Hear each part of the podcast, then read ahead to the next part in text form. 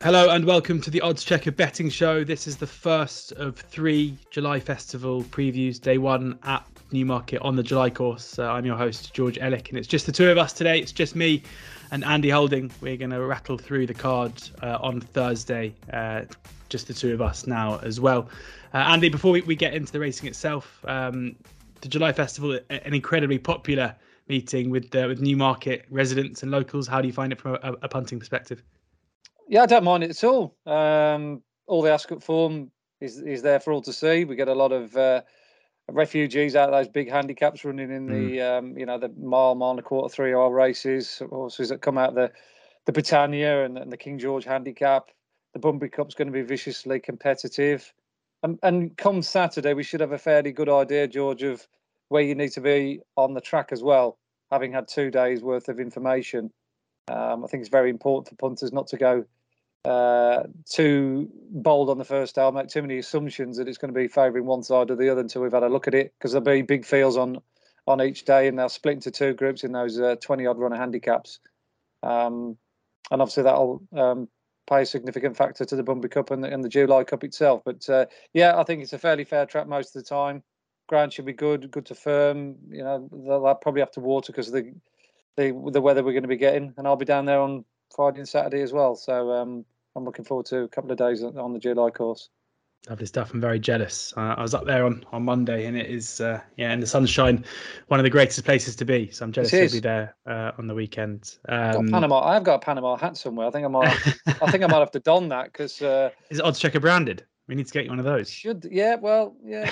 well, I was a bit short on the old odds checker branding. Could do. I with, agree. could do I agree. With, uh, could do nudging the powers that be with that. I, I asked for a jacket about two years ago uh, which uh, Nick Schofield um, um, yeah. gracefully paraded once, and I, I, never got any comeback off that. So um, this is the equivalent yeah. of going on Sky Sports News and demanding a new contract. I think for a footballer, um, you know, yeah. going on going on the Odds Checker podcast and demanding demanding some stash. I think if we do get some over to you, you have to wear it um, for the next show that we record next week. Um, let's get into the racing though. And yeah, we're going to go through the card uh, from start to finish. Uh, before we do, just going to point you in the direction of the Odds Checker app, where you get the best prices, bookie offers, free bets, place terms, and Andy's tips, amongst other uh, top tipsters, straight to the app every single morning. So do download that now uh, ahead of the Newmarket July Festival.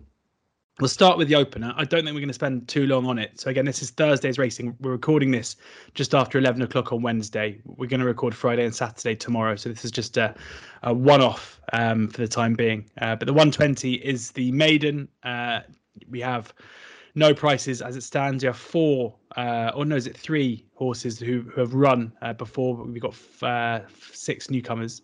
Uh, Starmass has, has had a run, uh, Rose Prick, who's uh, being ridden by William Buick, and then Ivory Madonna, with maybe the most high profile run, finishing third in the Albany. Um, how do you expect those three to kind of shape up in the betting, Andy? Um, and what have you made of their performances so far?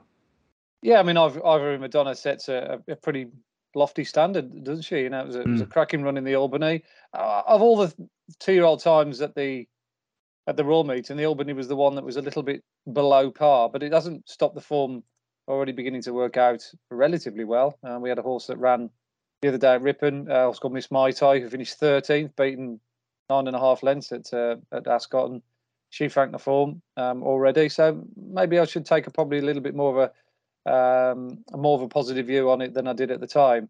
Um, either way, it was still a very commendable run from a horse that went into the race off the back of just one run, finishing third.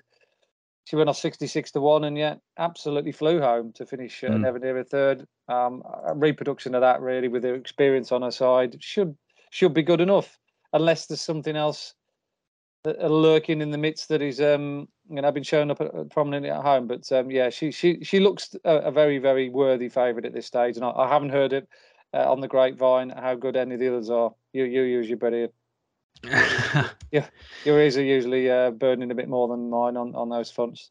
No, I haven't had anything either, but I, I always think, you know, especially for uh, the first race of the July meeting, um, trainers like Richard Hannon, who's got a Qatari horse in there, uh, Ralph Beckett, you know, they're, they're not going to be sending their weaker two year olds, William Haggas, um, to, to take up this, um, you know, uh, booking. So I would um, tread carefully um, but it, you know, I think the market's always pretty indicative. Um, by by tomorrow morning, I'm sure I'll have a pretty good idea of which of the, the newcomers are expected to to uh, to impress. Um, we'll move on then to the races that we can preview. Uh, we'll do the look at the 150 first, which is the Bahrain Trophy.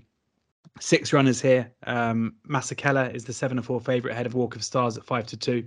Zechariah four to one. Al Kareem eight to one. Deauville Legend nine to one. 25 to one. Uh, green team, and I think Andy, we probably have to start with Deauville Legend here. Um, have we recovered yet from the the heartbreak of Royal Ascot? Yeah, Royal Ascot was was quite painful on on lots of different uh, fronts. Um, Deauville Legend being one of them. Uh, to be fair with Deauville Legend, I, I had no particular axe to grind with his run. Um, no, he, he, was in the right place throughout. He travelled great. Got out pl- within plenty of time. Um, he just didn't quite get up. That that was plain and simple, uh, uh you know, as that. Um, other horses didn't get clear runs. You can um, count yourself a bit unfortunate, but not with this fella. Um, I mean, his rating suggests he's got no chance here, or certainly um, he's got to find a, a, great deal. But I tend not to sort of judge the ratings too um, too deeply when it comes to three year olds at this time of year because a lot of them are improving at different rates. They come from different form lines, um, and I often feel as though those big, strong run, big field handicaps, um, particularly Royal Ascot, are just as good, if not better, than some of the group races where they of like tootle around and um, you know, just quicken up in the home straight. Whereas the King George was a really strongly run handicap. Um, and he's, he's he's just got a very, very good cruising speed, Deauville Legend, as we saw at the Berkshire track. So he's going to be able to go with these. Mm. It's just whether he's got enough class or the turn of foot at the end of his race to, to, to get the job done. I, I certainly think he's he's worthy of a, a shot at a Group Three.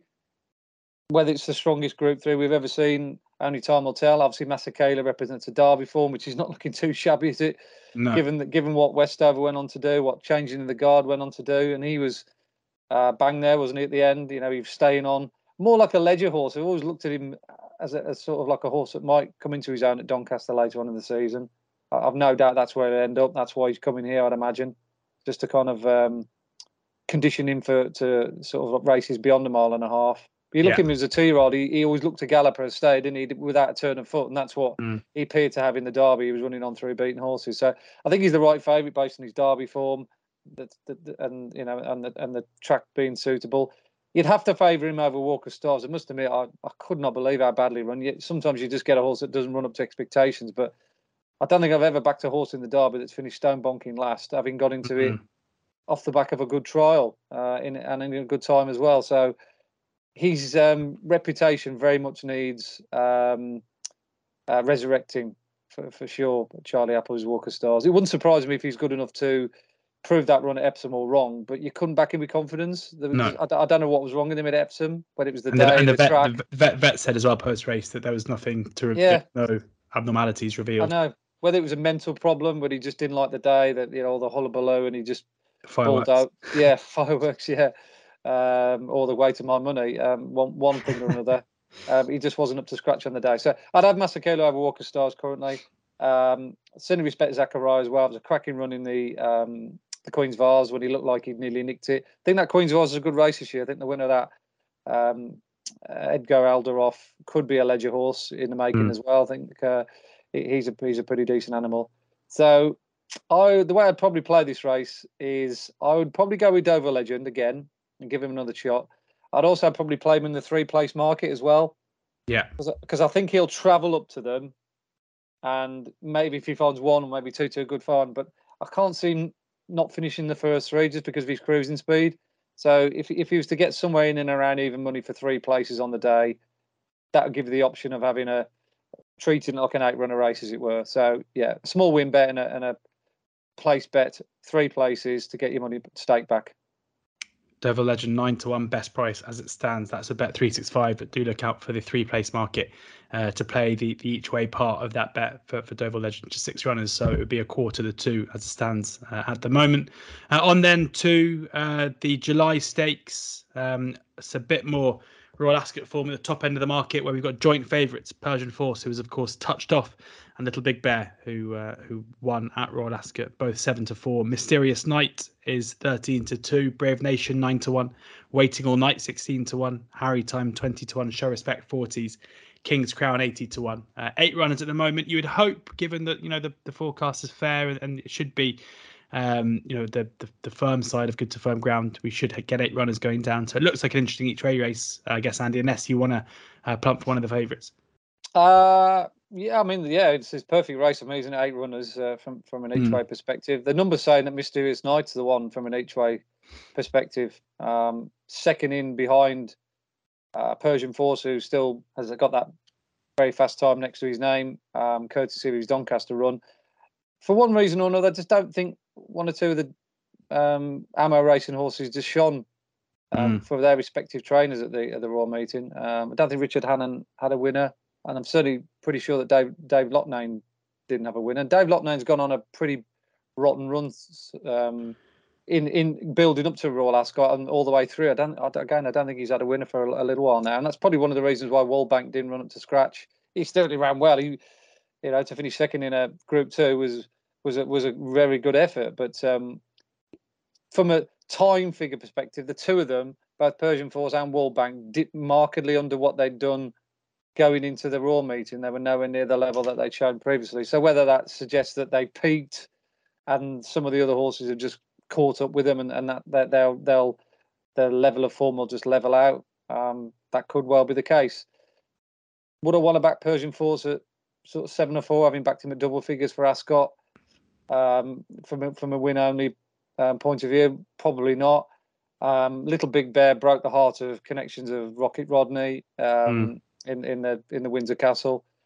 Uh, but that form looks, you know, just as good as any, doesn't it? With given what Rocket Rodney went on to do the other day at Sandown, so I think he's probably on balance favourite, Little Big Bear. I think he's probably the most progressive as the season goes along out of the two.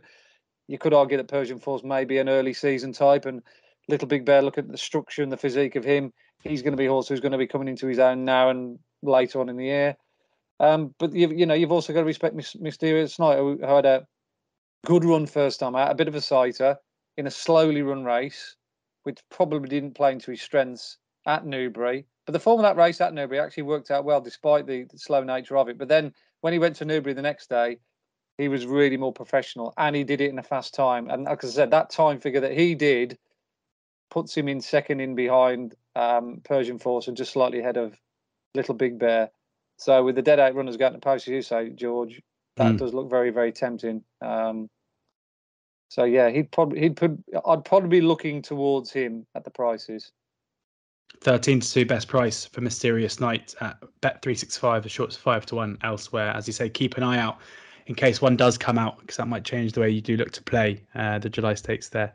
Uh, on to then um, the fourth race on the card, uh, the six furlong handicap. Khanjar, the 92 favourite, ahead of Deodar at 17 to 2. Le Beau Garçon, uh, 9 to 1. Ingrator, 9 to 1. Uh, Anadora, 12s. Bosh, 12s. Witch Hunter and us are both 14s. 16 to 1 bar those. 19 runners as it stands, and uh, Andy, at the moment. Most firms, well, a few firms paying six places currently. Who catches your eye? Uh, well, unsurprisingly, William Haggas has got the favour in a three-year handicap. Shocker. Um, pretty much every time that uh, you see his name down on the on the race card, um, you can look in most bookmakers' lists to see them chalked up single figures. Um, I think he had a very short price favourite in, in in the Buckingham Palace. Also mm. finished fifth in the end.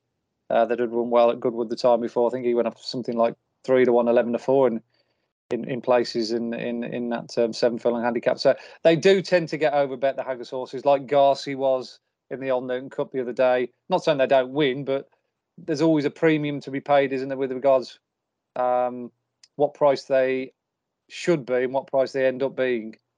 Um, personally speaking, I think this is a six seven to one the field race. Mm. We don't know the draw. We don't know whether high numbers are i.e. on the far side or the near side are going to come out on top. Um, if it is a, a, a, high number draw race, and I think, if memory serves me correct, that has been how it's played out in recent times. Yeah, the last few years, Black Rod won it last year from 16, Elon the year before 12, Vino 20, uh, XTI won it th- four years ago, uh, 19. So by and large, the high numbers te- or high to middle numbers tend to dominate. So with that in mind, I, I think there's one here that absolutely jumps off the page to me, and that's Bosh, mm. uh, Richard Hannon's horse. Um, they, I, I, don't know what it is with the Hannon team, but sometimes they tend to try and be almost a little bit too cute with their horses. They they they they have a what seems to be a fully fledged sprinter sprinter, and then they want to always try and step it up in trip to try and make make it something that it isn't. Mm. And then they often end up drop, dropping it back down in distance once they realise, oh well, that was a bit of a mistake. Um, it hasn't been a disaster by any stretch of imagination for Bosh this season. He finished a respectable third by horse I rate very highly. Who put 50 in the first time out, ran on to win next time out. He won the Silver Bowl at Haydock, and then he finished a creditable fourth from a bad draw in the Britannia. Uh, and then they rode him very, very chilly to get the trip next time out at Goodwood. He, he was absolutely cantering with two furlongs to run, in keeping of how Spencer likes to ride. But he just let the front runners go away from him. Um, so even though he quickened up into the into the hottest part of the race, he was never ever going to get to the front three, but he did, uh, as I say, catch the eye, uh, and that's twice now. He's gone well through seven seven furlong handicaps like a good horse, but he just wants to strongly run six. You have a look at his runs last year when he was second to Sacred Bridge in that valuable sales race at Nice, and his victory at Newbury prior to that. He's just got a very very good cruising speed, one that suggests that he's a sprinter. If he's drawn on the, say, on the right side, and 17 is not bad, um, I can't not see him not being involved in the finish here. I think he's the best bet on the card. Ooh, Bosh, 12 to 1 best price. That is with Bet365. It's a sea of blue uh, on odds checker at the moment, but that 12 to 1 is still the best price. 11 to 1 basically market price, uh, and a few firms 10s. Best bet on the card, Bosh for Andy. At the prices, yeah, for sure. At the prices uh, at in the three o'clock on Thursday at Newmarket. Uh, on to the um, Prince of Wales stakes, the 335, and Mostahdaf is the 11 to 8 favourite, just ahead of Yibir at 6 to 4. Looks like a bit of a match this, uh, but four others do run. A Living Legend 12 to 1, West End Charmer 14s, New Mandate 16 to 1 and Global Storm 20 to 1. Uh, do you think the, I mean, marginal favourite Mostahdaf as it stands at the moment? Do you think, do you think that's right? I do. Yeah, I, I don't think the, the true Yibir has uh, come to the party yet this season. He's run respectably well. Um, I don't know what the form of his last race amounts to. Um, not up to scratch with um, international form, i.e., over in America, but um, he did get beat at three on at um, Newmarket by Living Legend, and uh, whether he improved upon last start that last time out, I I don't really know. Uh, but on his day, Yibir is very good, as he's proven here before in this race. Um, but this season, for, for one reason or another, he hasn't quite, like I say, brought his A game to the table. So I'm, I'm going to go with Mostahdaf, um, who definitely comes here bringing his own game to the table. Last time out, I take a very favourable view of the um, the race that he finished second in at Royal Ascot. It was a very strongly run race. Uh, Broome was brilliant on the day. Got a great ride by Ryan Moore but the figures were very good, and there's no reason to doubt the form with Hurricane Lane back in third. Uh, I mean, if Hurricane Lane was in this race, you'd, you'd say he'd be a what, two, one to two, four to yeah. nine poke. Um, and like I say, I don't think there was anything um, negative to say or anything dubious about that that race. Uh, 20 odd days, 19 days ago. So if if he runs to that level again, Mostahdaf is definitely the one to beat. He's the right favourite. I can't really fancy too many others. New mandate, not sure about the trip. West End Charm, I don't think he's good enough. Yes, Living Legend beat Yibir early in the season, but he's bombed out twice since. And Global Storm, he hasn't run for 50 odds seven days, so we don't really know where we are with him either. And it doesn't look like he's number one based on the stable jockey booking. So, um, yeah, this one's a straightforward one, Mostahdaf. Straightforward, 11 to 8, best price with a few firms. Mostahdaf, the one for Andy there. Um, two more races to preview the Sir Henry Cecil Stakes, a listed race over a mile Next up, the penultimate race on the card, and Mighty Ulysses is the um, 13 to 8 favourite, uh, ridden by Frankie Dettori. All eyes on Frankie, I'm, I'm sure, as ever this weekend. Um, 13 to 8 Fav. Berkshire Shadow 4 to 1. The Acropolis 13 to 2. Albar 7 to 1. Uh, Alflaila uh, and Dawn of Liberation both 10 to 1. Uh, Monadar 12 to 1. King Max 14 to 1. Another eight runner affair, Andy, with a, mm. a 13 to 8 favourite. Yeah, the right favourite as well. It has to be, doesn't it, for a horse who's mm. finished fifth in a very good Group One at Royal Ascot, the St James's Palace Stakes, running beyond anything he'd done previously. Um, he was beaten in a handicap the time before, beyond the aforementioned uh, Who Put 50 in You.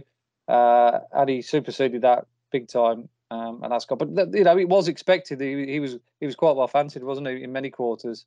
Um, even though he finished fifth, he only got beat, what, three quarters of a length to length in a, in a bit of a wild finish. Um, so he's definitely progressing. Interesting that Frankie uh, and, and, John Gosden have sort of overcome their lovers' tiff, haven't they, to, to reunite here. Um, and I think that'll be um, welcomed by many of the racegoers at, at Newmarket with that flying dismount yeah. um, impending in the in the winners' enclosure. Um, you'd, you'd imagine. Um, there's another horse that interests me in this race here is Alflaila. I, I put this horse up in the Jersey Stakes, hoping for a, a really positive run. And even though I didn't get one in the end based on where he finished, I think he was a bit unlucky. Um, rather went out of camera shot when he got hampered halfway through that race when he was coming with a challenge, and then once he got back out in the clear, he finished off his race quite nicely. It was one of those ones that got away again. Basically, the story of my week. It was a tale mm. of woe, um, and he was one of them that sort of put the tin hat on it right on the Saturday. So I'd be prepared to perhaps have a, another another look at him at a price particularly as we're looking in an eight runner race and you think, well, what's the each way alternative to the favourite? Because I do think a lot of these are got questions to ask.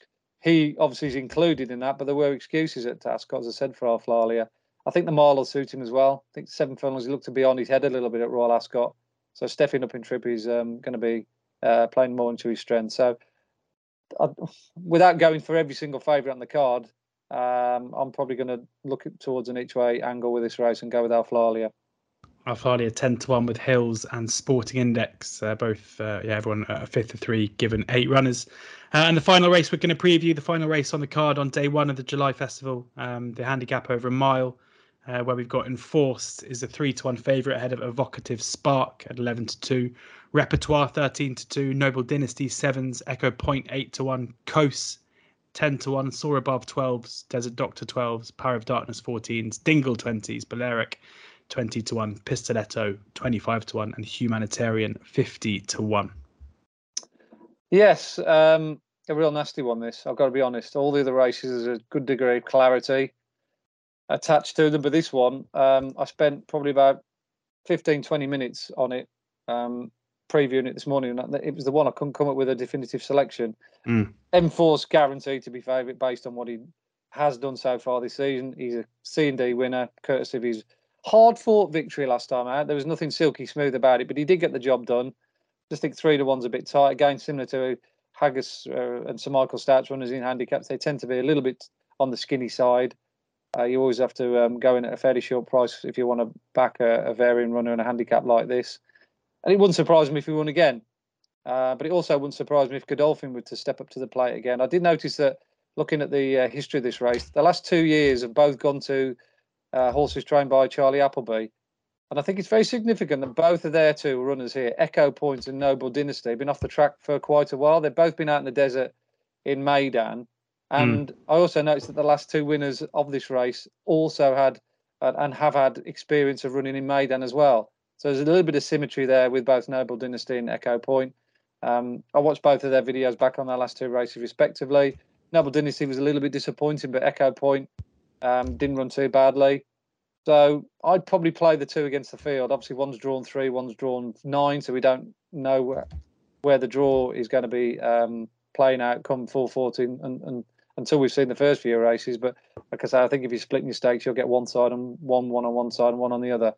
So that that that that would be the way I'd play the last race. Just stick to Charlie Appleby uh, and back a couple of horses who come here fresh, Echo Point and uh, Noble Dynasty. Both uh, well noble dynasty seven to one with coral eight to one echo point with coral um, but they are three places uh, sporting index are four places and at the same price uh, as a live score bet. So those are the places you can go to get those. Hopefully a good day for andy. Hopefully a good day for charlie appleby if uh, mysterious night can win the the uh, july stakes as well. Uh, thank you very much to andy for for taking the time to talk us through his thoughts on the first day of the July Festival. We'll be back tomorrow to preview Friday and Saturday's racing as well. So do subscribe to the Odds Checker YouTube channel, and you can find all of our preview content there. Plenty of feature content coming up as well. You can find all of these on any podcast platform too. Do download the Odds Checker app for the best prices, free bets, bookie offers uh, place terms, and of course, Andy's tips straight to the app every morning of racing. Fingers crossed for a great start to the week in Newmarket. Andy, Andy, I hope you have a great time there on Friday and Saturday as well. Uh, but as is always the case, please do ensure that you are gambling responsibly.